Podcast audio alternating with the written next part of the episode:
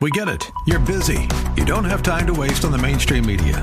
That's why Salem News Channel is here. We have hosts worth watching, actually discussing the topics that matter.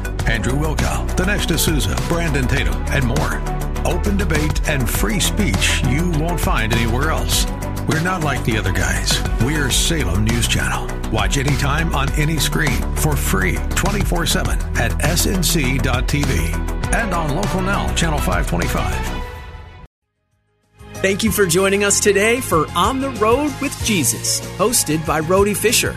As a Christian mom for over 40 years and a teacher of the Bible in public schools for 25 years, Rhody will take you on a journey with some of her friends as they share their experiences and testimonies from their walk with Christ. You'll see that you are not alone in your search for God, your victories with Him, or your failures. Welcome to On the Road with Jesus. Now, here's your host, Rhody Fisher. Welcome to On the Road with Jesus. My name is Rhody Fisher. Pray, Father, we welcome you here this morning. We ask, uh, I love the word that was said this morning, clarity, as to thank guiders to each of us today, um, especially my special guests, as well as Guy and Sean, self, even Mar- Marlene's husband is outside. The Bible, all of us to ask us all in Jesus' name. Well, we are in Psalm 39. And um, I am just going to start reading out of the um, uh, James. And again, it's a psalm where, where David is kind of going over some of the things that um, he struggled with, before people chasing him, sin, all of the things that probably have problems with too, and have to go to the Lord and remind him how sorry we. Um, but anyhow, Father, we ask that you give us understanding of your word. so we're in Psalm 39, and it says, "I said, I will take heed to my. I said, I will take to my ways." That I sin not with my tongue. I will keep my mouth with a bridle while the wicked is before me. You know, the Bible talks about our tongue having so much strength. It's like a rudder on a boat, can move the boat, you know, where it wants to go. And some of the words that we say are not really edifying, especially when I'm driving. That's that's my weakest part. I mean, I want to tell everybody on the road how to drive and more. So, yeah, we have to be careful of our words and our tongue. And also, the Bible says that we will be accountable for every idle word. Um, I heard one time that um, that, and maybe this is why I'm talking so much, but I heard one time that men have like 25,000 words a day. These are men, and women have like 40 or 45 times. Uh, I mean, 45,000 words a day. So it's like almost double. And now that we've got two girls on today, today, I guess I feel like talking more. I feel more comfortable. But, you know, those idle words, we are going to have to account for those words. And um, I remember my mother told me once how, you know, you've got a degree in snide. You really need to be careful of those words. Yeah, we really do have to be careful of what we say because words can tear down or build up. So we want to be able to build up. I, I know that um, um, I have certain friends that I talk to or pray with every day, and, you know, we're there to kind of edify each other. So here we go. I was dumb with silence. I held my peace even from good, and my sorrow was stirred. My heart was hot within me. While I was musing, the fire burnt. Then spake I with my tongue. Lord, know mine end and the measure of my days. Is it that I may know how frail I am? Behold, thou hast made my days as a handbreadth, and my age is as nothing before thee. Verily, every man at his best state altogether vanity, vanity. Selah. Surely every man walketh in a vain shew. Surely they are disquieted in vain. He heaped up his riches and knoweth not who shall gather them. And now, Lord, what wait I for? My hope is in thee. Deliver me from my transgressions. Make me not the reproach of fool, foolish of the foolish. I was dumb, I opened not my mouth, because thou didst. Remove thy stroke away from me. I am consumed by the blow of thy hand. When thou rebukes dost correct man for iniquity, thou makest his beauty to consume away like a, like a moth. Surely every man is vanity. Selah. Hear my prayer, O Lord, and give ear to my cry. Hold not thy peace at my tears, for I am a stranger with thee and a sojourner as all my fathers were. Spare me that I may recover strength, for I go hence and be no more. So he's he's really talking about, you know, being at the end here. But he I love the way he just pours out his heart and and you know, God wants us to be honest in our prayers and just pour our hearts out and does. And he wants us to have this relationship with him by praying and never ceasing. Um, anyhow, thank you for your word, Lord, and pray that you'd give us understanding in, of your word as well as hide it. okay, well, listeners, I do want to tell you that for the last few days, I have had Dr. Jeff Cran um, spoke with us, not just about his testimony, but we shared um, different subjects in the Bible, especially because he's such an expert on the Old Testament and seeing Jesus in the Old Testament, the Trinity in the Old Testament, um, and things like that. So um, I get to inter- interview today his wife, and um, I was excited to do this. I was excited that she came along um, so we could have some girl time. There's so many guys around here. And welcome, Marlene. Well, thank you for having me. Okay. Now, I did, um, I, I said to, to Jeff when we were talking, so there's always a good woman behind a man. And I'm sure she does a lot of the work behind the scenes that you don't even know about, you know, like scheduling his plans and stuff. So here she is.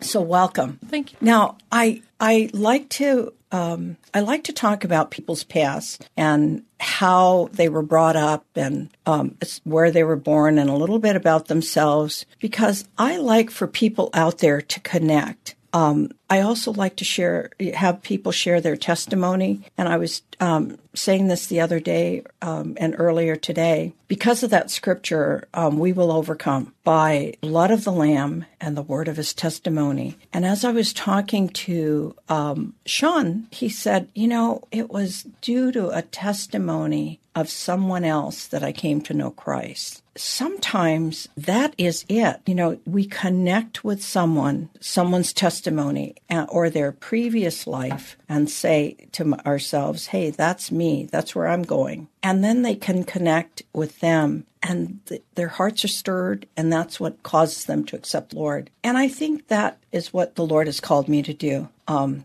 I really feel like this show is all about um, sharing our testimony so it resonates well and they too can accept the Lord. It's harvest time. You know, the Bible says field is white for harvest. Um, so if you could share a little bit about your background as to where you were born, where you grew up, how many kids in the family, so we can kind of get a sense of who were before you accepted the Lord. Well, I was born in New Jersey, so I'm a Jersey girl. Oh, yeah. Um, and I have an older brother and a younger brother. So I was smack dab in the middle and the only girl. Wow. So um, I that meant I did a lot of the things around the house, you know, of course, because that's what girls do.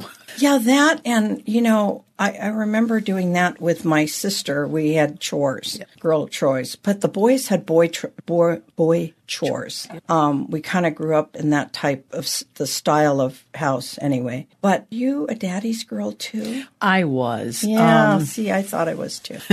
My father was a very unique individual. He um, was from Maine. He came down to New Jersey, met my mother on a blind date. Really? Um, yeah. And so, but he was um, extremely crippled with arthritis and he couldn't really move a lot. And he, but he worked incredible, you know, now, an incredible did he, much. Was he in a wheelchair? Never. Okay. Not well. At the end of his life, he was in a Okay, wheelchair. so he was able to get around and work in spite of the pain.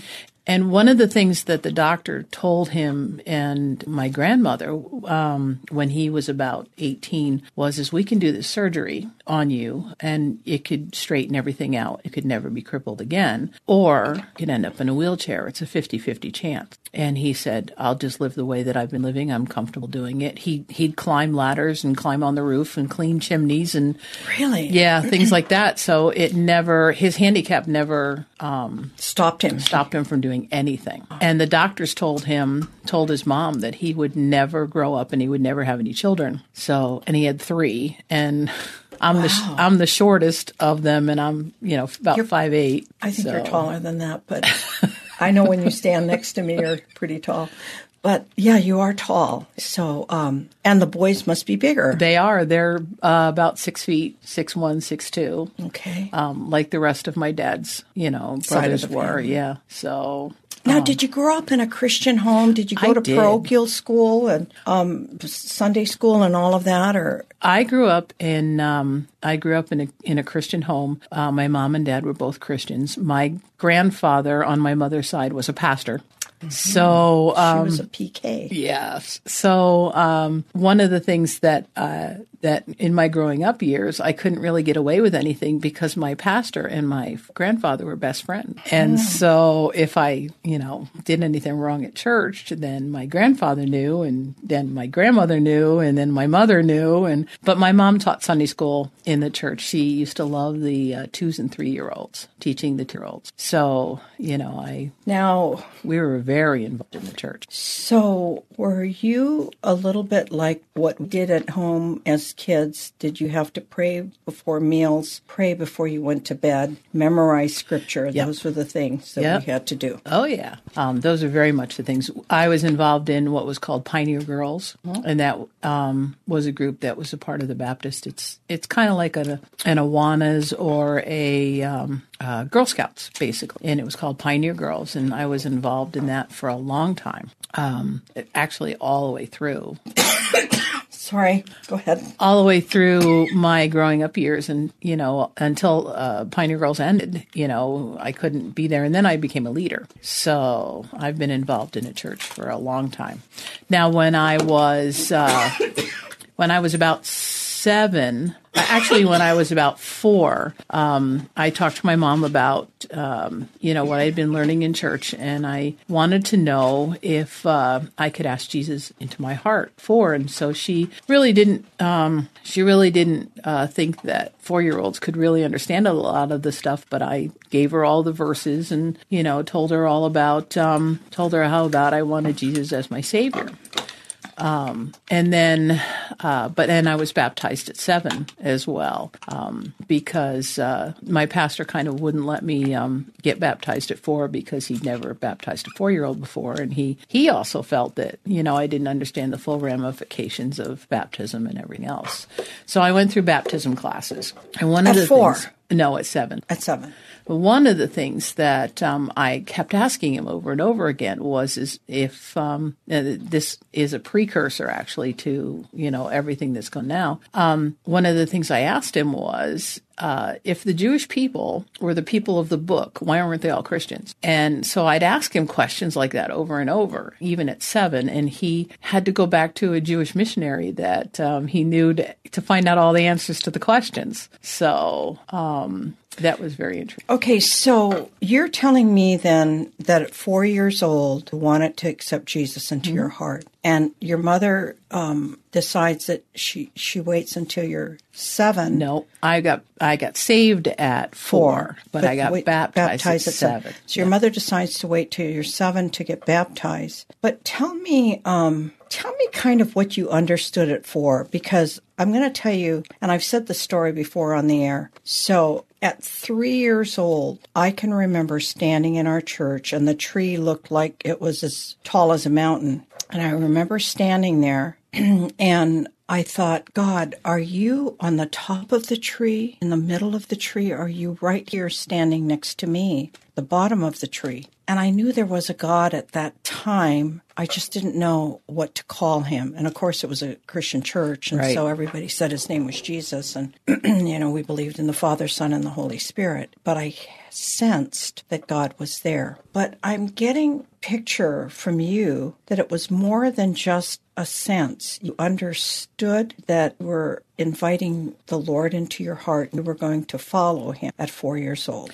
Yeah, uh, we had a I had an, an advantage having a grandfather that was a pastor. Um, I also had a very good pastor for a pastor, and he did not mince words. You know, so a lot of the times um, you would be sitting in church, and he would he really explained that you know um, this is why you do what you do, and this is who Jesus is and this is who God is. And so I had a four year old's grasp of you know this. And one of the things that i said to my mom was is i want i don't want to go to hell. I want to go to heaven. Um, and that was my understanding. My understanding was is i wanted to go to heaven to be with jesus forever because you know he promised to be with me at all times. So I, I actually know several people that have made a commitment as a child as young as you were. And i the, the reason i want to clarify that is so i could give people out there a sense that can be born again as a child and follow him for the rest of your life. You know, the Bible talks about about um, John the Baptist's mother's womb and leaped when he heard the voice of God, the voice of Mary, actually, but presence of God. So, sorry about that. I've got a little tickle in my throat today, but it's it's interesting. So you continued to walk with the Lord from four years old. I did. Um, I was not a rebellious child. Um, well, I was not a rebellious child in you know outward appearances or so anything. the in the world sense, right? In the world sense, I was pretty straight. You know, that's why I say my testimony is dull and boring because I really didn't do anything that was ever bad, you know, or ever um, ever uh, uh, worldly. Uh, you know, I I can I ID with that not for me but for my husband because he would do a Bible study with um, Victory Outreach, um, which were, you know, you know, a lot of the men were in prison. They've done drug, drug and alcohol, so recovery home. And we did it for almost 20 years. But he would share his testimony saying, um, you know, I hate to say this, but I led a pretty vanilla life and I didn't really do a whole lot of things wrong. But I too needed a savior, and that's the message. So, um, so you led a, a very um, vanilla, let's just say. Yeah,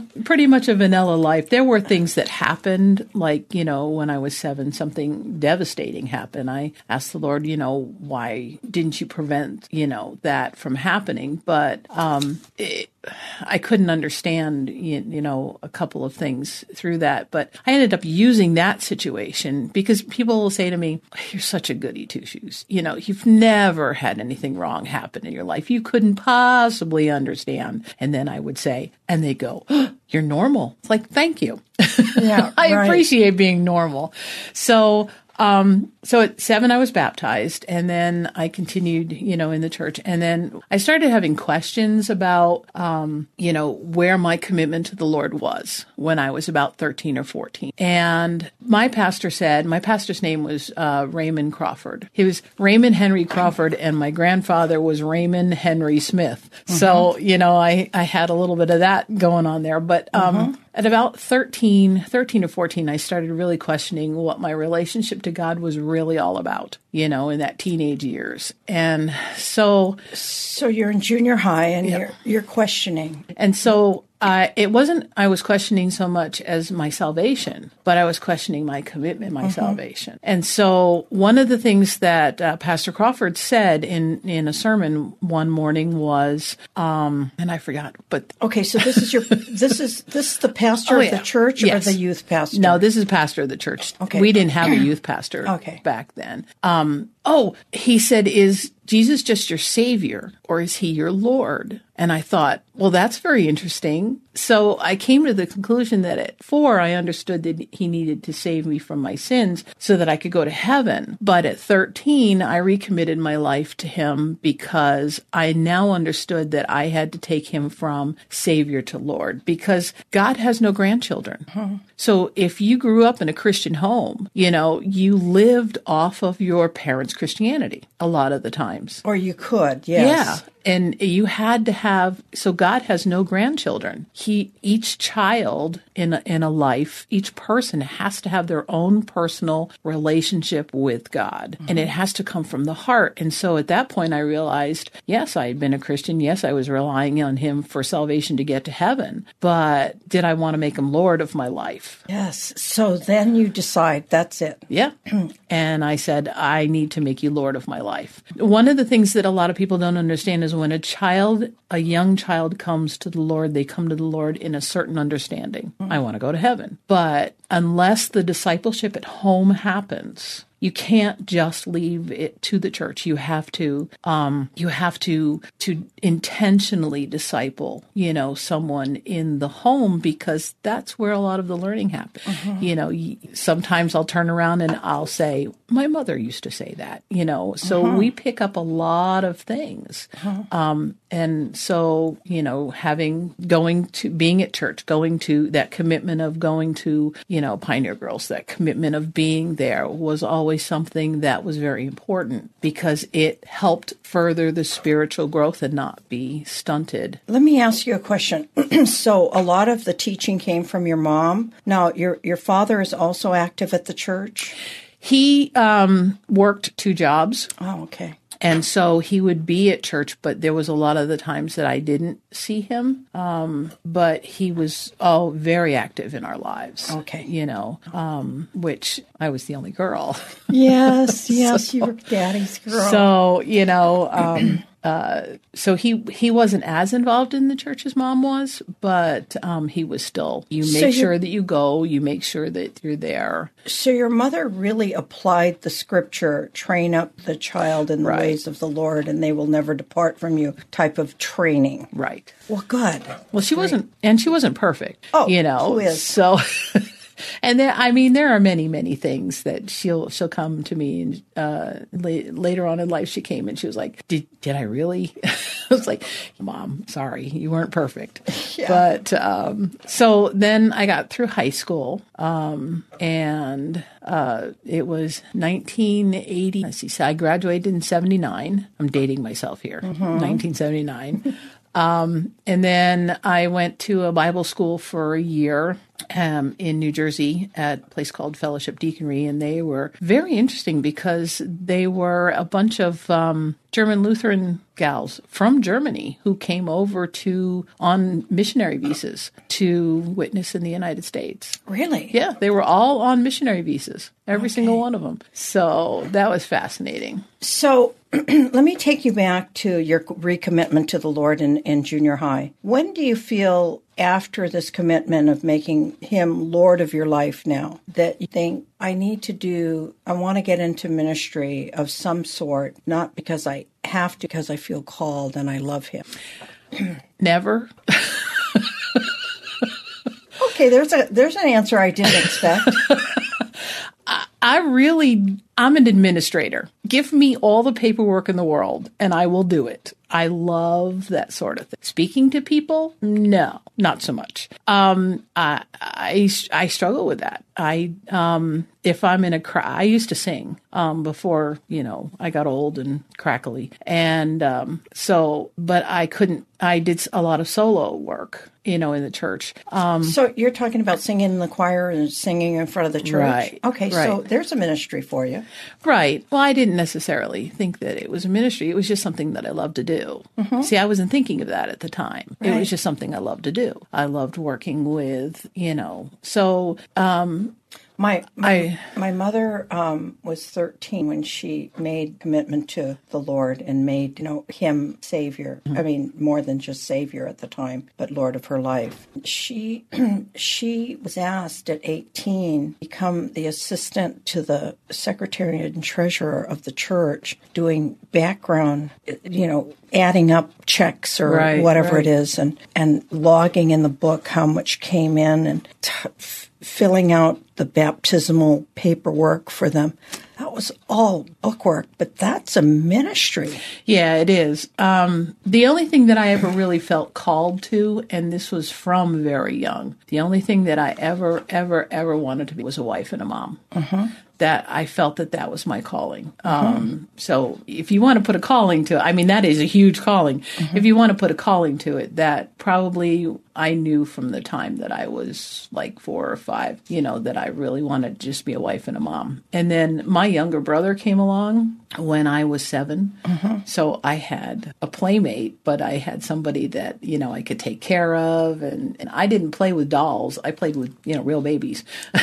Mm-hmm. basically.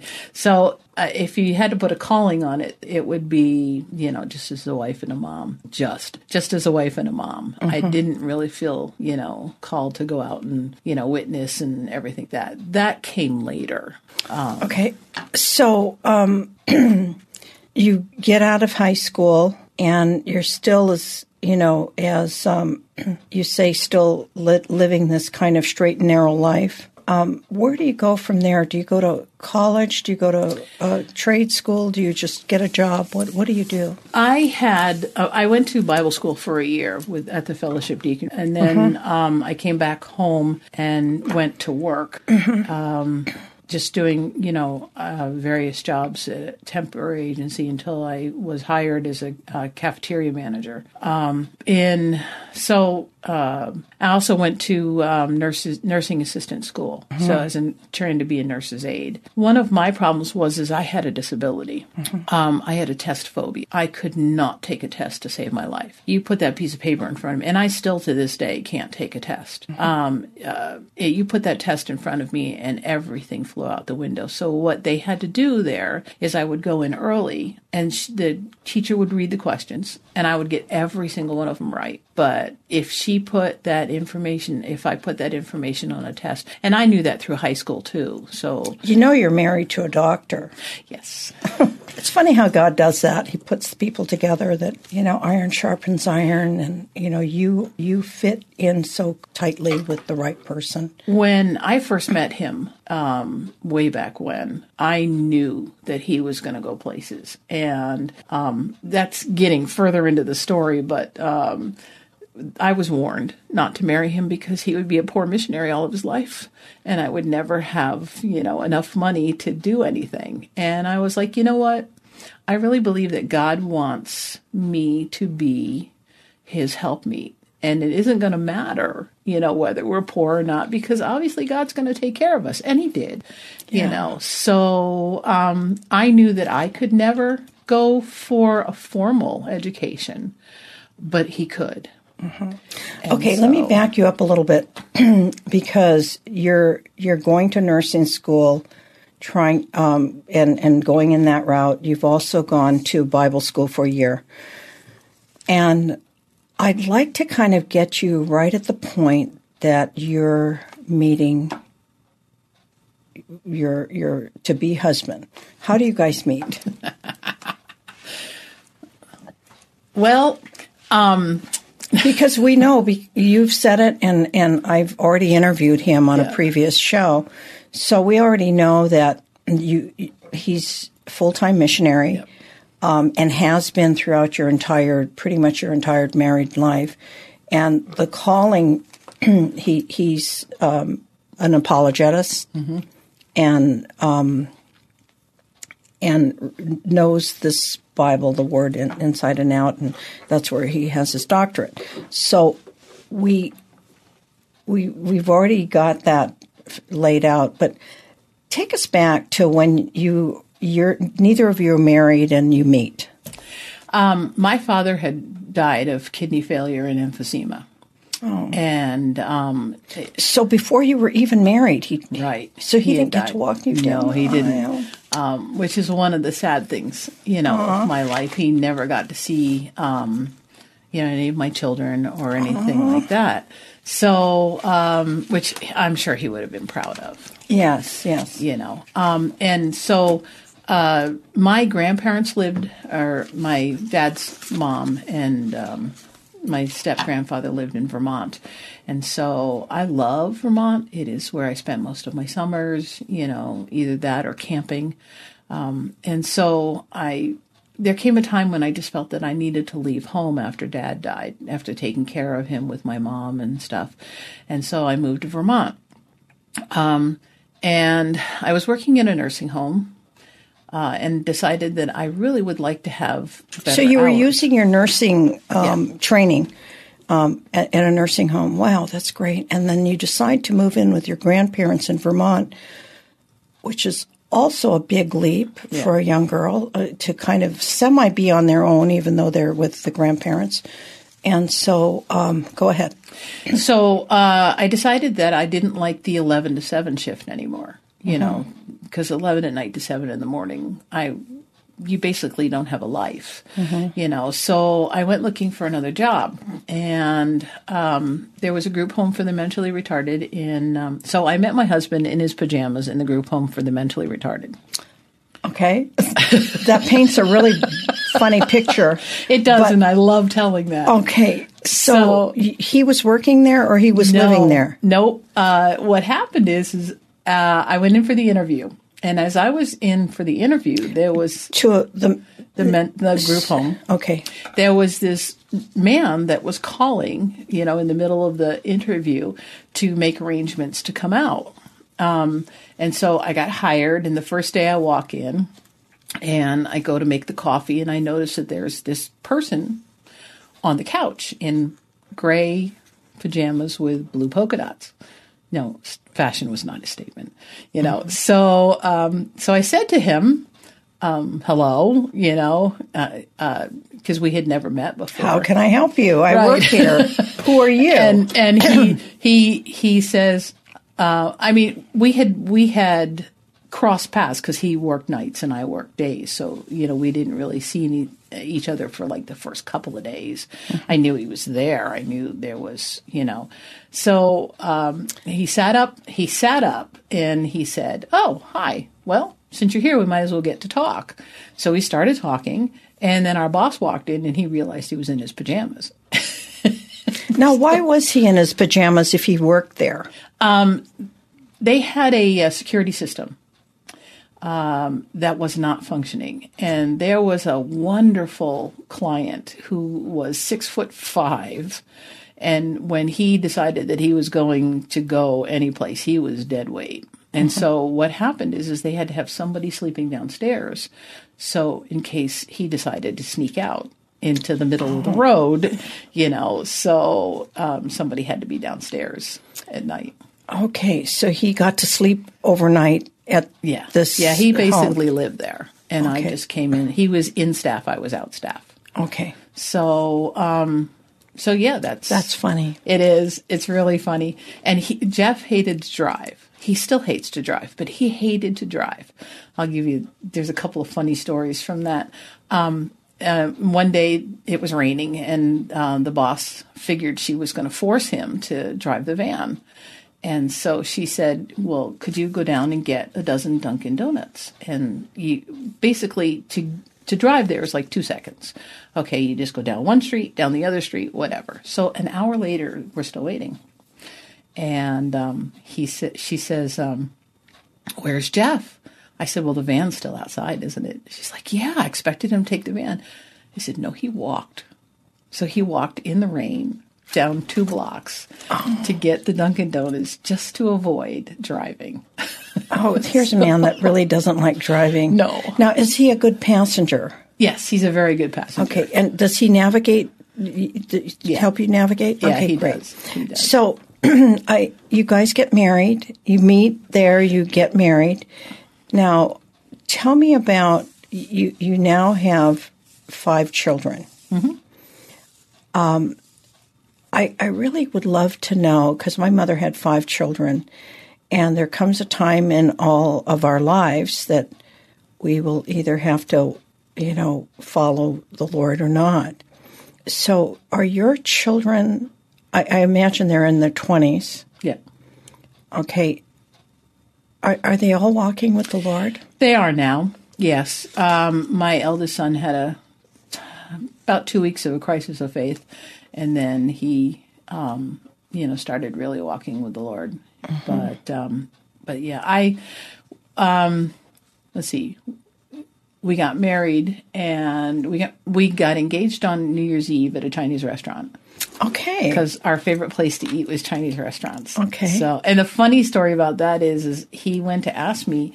Um, Jeff is very an uh, very honest man. He he cannot lie, you know, and that's I know that sounds funny, but no, it doesn't. but That's I, my uh, husband, too. Yeah, but I um I wanted more water than they had. So I went over and got the pitcher of water. Well, technically, I was stealing the pitcher of water.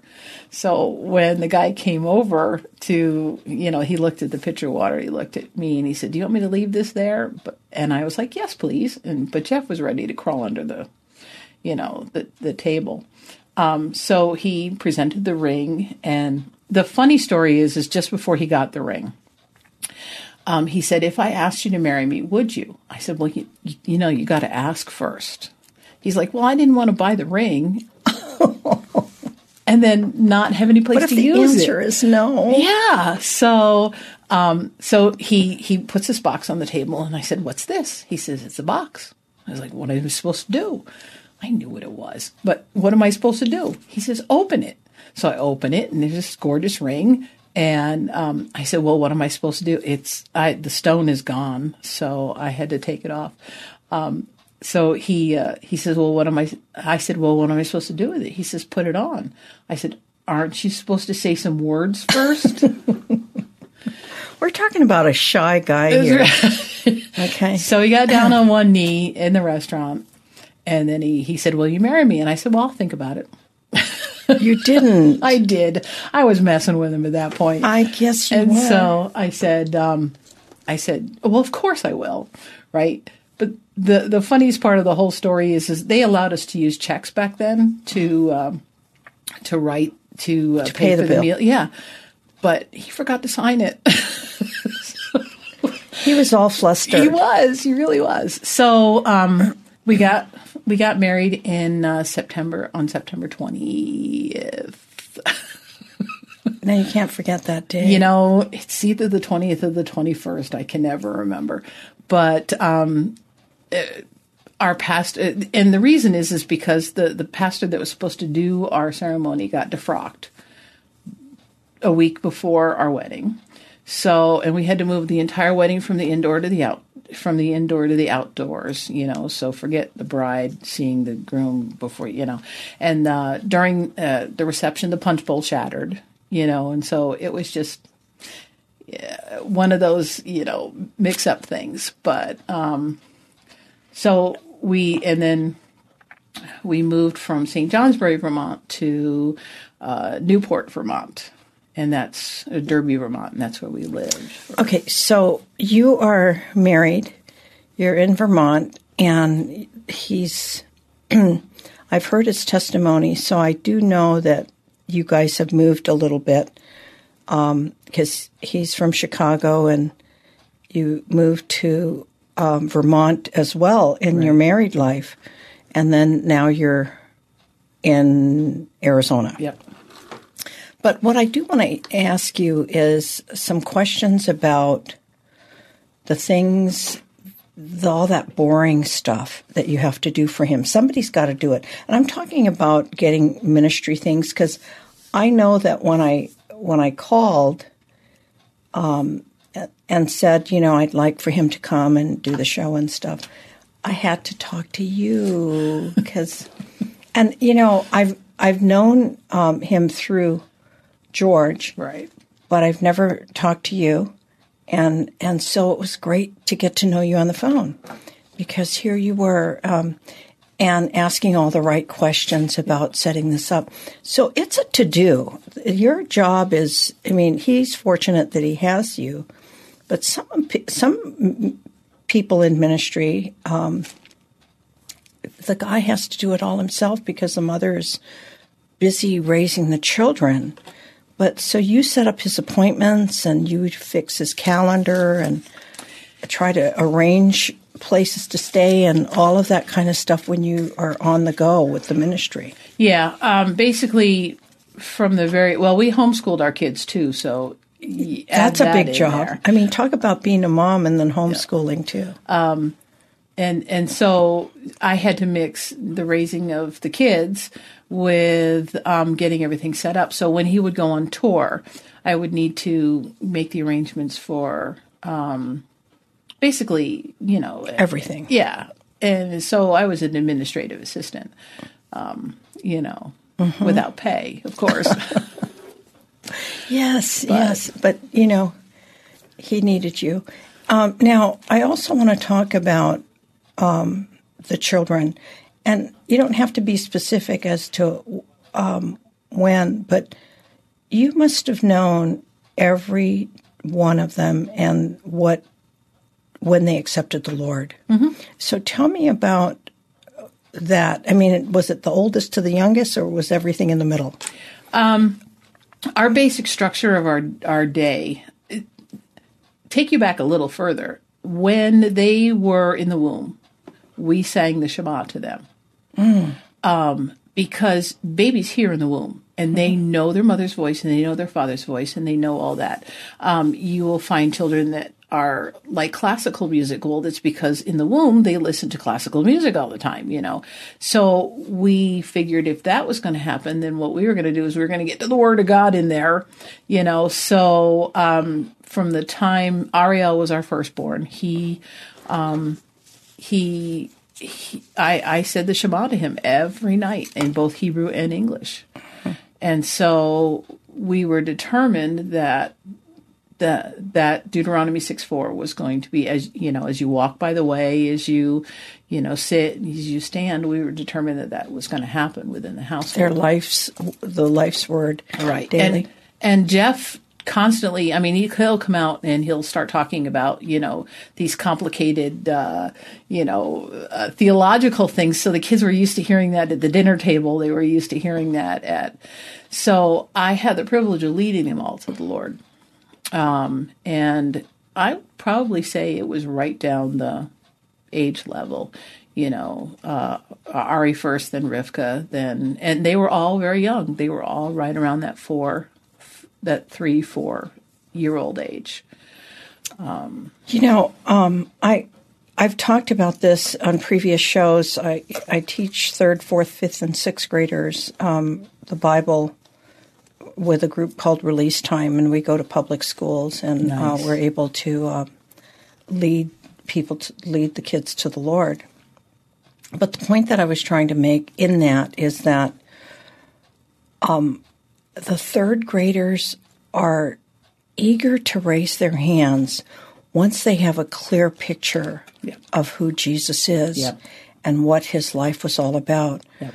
Um, and they're shooting up their hands. And some of these kids have never, ever gone to church before. Mm-hmm. And they've asked some really serious questions um, about who he is and I mean, if if they're unclear, they'll ask questions, and and I'm I can see that there is a change in the kid that came the day before, right? right. And um, so Jesus becomes real to them, and you can see a life change even at a young age. Yeah, and and I believe that I've seen I've I've seen that in in different kids too. So you were able to lead all your children to the Lord. Now remember, we had we had a distinct difference in our household. We celebrated both the Jewish holidays and the Christian holidays. We forgot to so, mention yeah. the fact that you happened to grow up in a Christian home, and of course, you know Jeff is Jewish, mm-hmm. and now he's a Jewish believer. But you were a Christian. Yeah. So you had that background. So you merged the two together. Now, do you celebrate all the holidays or just Christmas um, and Hanukkah? We celebrate all the holidays. Um, we got away from celebrating Sukkot um, because it was cold in Vermont. Yeah, so, that's where you put the um, yeah, the, the uh, palm tr- tr- fronds yeah. outside and build your little hut. Yeah, you couldn't do that. In, uh, a little bit tough, yeah. yeah. And I mean, you're supposed to sleep out there. I'm sorry. Yeah. it was a little cold in Vermont. Those um, I, those outside heaters don't cut no, it in Vermont. No, no, no, And when we got to Arizona, um, we have a postage stamp for a backyard. Mm-hmm. You know, which I mean, I went from 2.14 acres to tiny. Yeah. And I get claustrophobic at times. It's like I need to see trees. you know, just let me see trees. Um, but So you do celebrate Christmas and Hanukkah and, and Passover and Easter. Passover and Easter, and they're usually at different times, but right close together. Actually, Christmas and Christmas and Hanukkah can sometimes be a month apart, almost. Yeah, Hanukkah this year is well. Sometimes uh, Hanukkah and Thanksgiving come at the same time, um, and then but this year it's uh, it was uh, December 11th is when it starts. So um, You guys got to race back home to get back to get your Hanukkah stuff. It's up. already set up. Oh, good. I, I what I did is I took Thanksgiving down. I put Thanksgiving up at eleven at one o'clock in the morning. You know, so everybody woke up to all my Thanksgiving decorations, and so on Friday before we came out, I took all the um, Thanksgiving stuff down and put all the Christmas and Hanukkah stuff up. The only thing we don't have is a tree, Mm-hmm. and I'll get that. You know, when we go back. So Okay, so currently you have four of the kids at home and two are married. Is that right? I have three of the kids at home. Oh, three of the kids at home, and, and, and three are married. Two are married. Two are married, one's out on their own. That's right. Okay. Um, So um, Ari is still in Vermont, and he married a wonderful gal, a Gentile gal by the name of Kate, and they have my only daughter, whose name is Eliana. Um, and then um, Gabby. Uh, so then there's Rivka and Yosef in their home, and then Gabby's the next one down. And Gabriella got married this past September. She got married September 5th, which is her dad's spiritual birthday. oh, okay. So- wow, how neat. And so now she's living out in Peru, Indiana, and her um, husband Jordan is uh, an associate pastor at a, a church out there. So So, do you guys still worship together? Do you do you do you have a church that you go to? I mean, is it open? yeah, we do. Um, Rivka has decided that she wants to go to a different. We go to Southern Baptist uh, Southern Baptist Church. She decided she wanted to go to a different church, but she'll sometimes join us. Um, but um, Joseph and Devora and Jeff and I go to Hillside Southern Baptist Church Okay. over in, um, in uh, Phoenix. Okay. So the pastor there is he's hysterical. He's just he's wonderful. I just love him. I don't know if you guys have noticed, but we've laughed a few times here. I feel like every time I'm in their presence, we just laugh all the time. So, somebody that doesn't surprise me that you've picked a pastor that um, makes you laugh too. Yeah. Laughter is good for the soul. Um, so, I love the fact that you were raised in a Christian home and at a very young age you came to know Jesus as your Savior. And that 13 you made him your Lord. It's really um, it, you know, I've heard people say I rededicated my life at that time, but really there's a transition. You know that he's you're saved, Yes. but then you bring him in and realize he's not just the God of, you know, f- taking me to heaven, but he's the God of my life. He is Lord of my life. Right. And so you do that. And I'm sure your children have done that as well. Yep. So, second generation, you were able to, just like your parents have, um, coming from a Christian home and very solidly um, training up the kids in the way they should go. Yeah, we since we were homeschooling, we had the privilege of not only picking their curriculum, which was all Christian, um, we also had them go to Awanas, and I don't know, you know, Yeah, I- well, one Explain things, it a little bit. We've got about two, one minute. So, just explain that very quickly. Awanas is a program that uh, teaches has kids memorize Bible verses and play games. And so one of the privileges that we had was as being homeschooled, I could take the Awana verses and incorporate that into the Bible curriculum. And so they were always up ahead of their uh, their Awana stuff. Yeah, that's so great. But the the important thing was that the, the one thing that we stressed and the important thing was in that we felt in our household was is you had to make Jesus yours. Um, you can't live on your parents' um, your parents' Salvation, your- salvation. your- right. And it was important that you um, it was important that you were saved because um, you know uh, we knew where the world was coming. We've read the end of the book. Revelation tells you exactly where things are coming, and you don't want to be there. Exactly. So- well, I am so glad that you were able to come and explain this, and I'm also glad that I don't just get to talk to you on the phone. I get to meet you in person, and you came along with your husband on this trip so that you could um, share and your husband could share. I know that you're here not to just do my show, but you guys are going to be busy doing other things. But I want to thank you for joining us, and just so that I could tell the the um, the listeners in advance, she is going to come back and teach on Proverbs 23. I mean, 31. 31. Yes, the most hated woman in Christendom. And so we'll have you come back.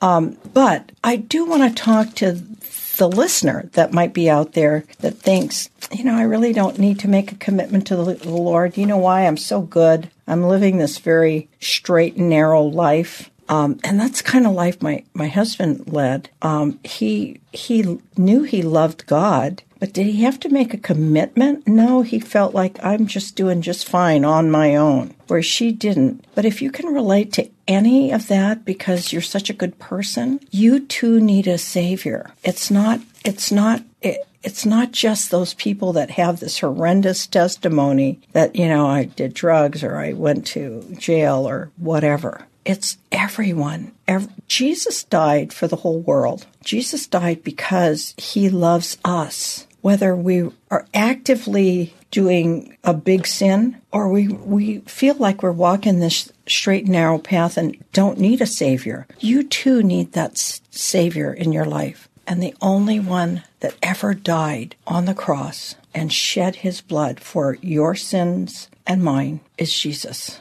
And I like the way Ray Comfort says it. Um, have you ever lied? And the person will say, well, you know, maybe a little lie here and there. Well, okay, that makes you a liar. And the Bible talks about that. Um, have you ever stolen anything like maybe taken something from, you know, your job or maybe even like she said she took the water jug from one place to her table. Have you ever stolen anything? Well, it's just a little thing over there. Well, now it makes you a liar and a thief. Well, that's us. We've all committed sins. If that's you today and you would like to make a commitment to Jesus and make him your Savior, say this little prayer after me and mean it with your heart and repent from the things that you were doing back here. Repent of your sins and turn from doesn't have to be really wicked, but the past, those sins. Say this little prayer after me. Dear Lord, forgive me for my sins of my past, present, and future. Lord, I choose you, Jesus, and I make I'm asking you to become my savior today. Come into my heart, my life. Lead me in this journey with you. Help me with my walk with you. Surround me with people that know you and love you so that I can walk the rest of my days here on earth with I give you my life and I ask you to ch- help change this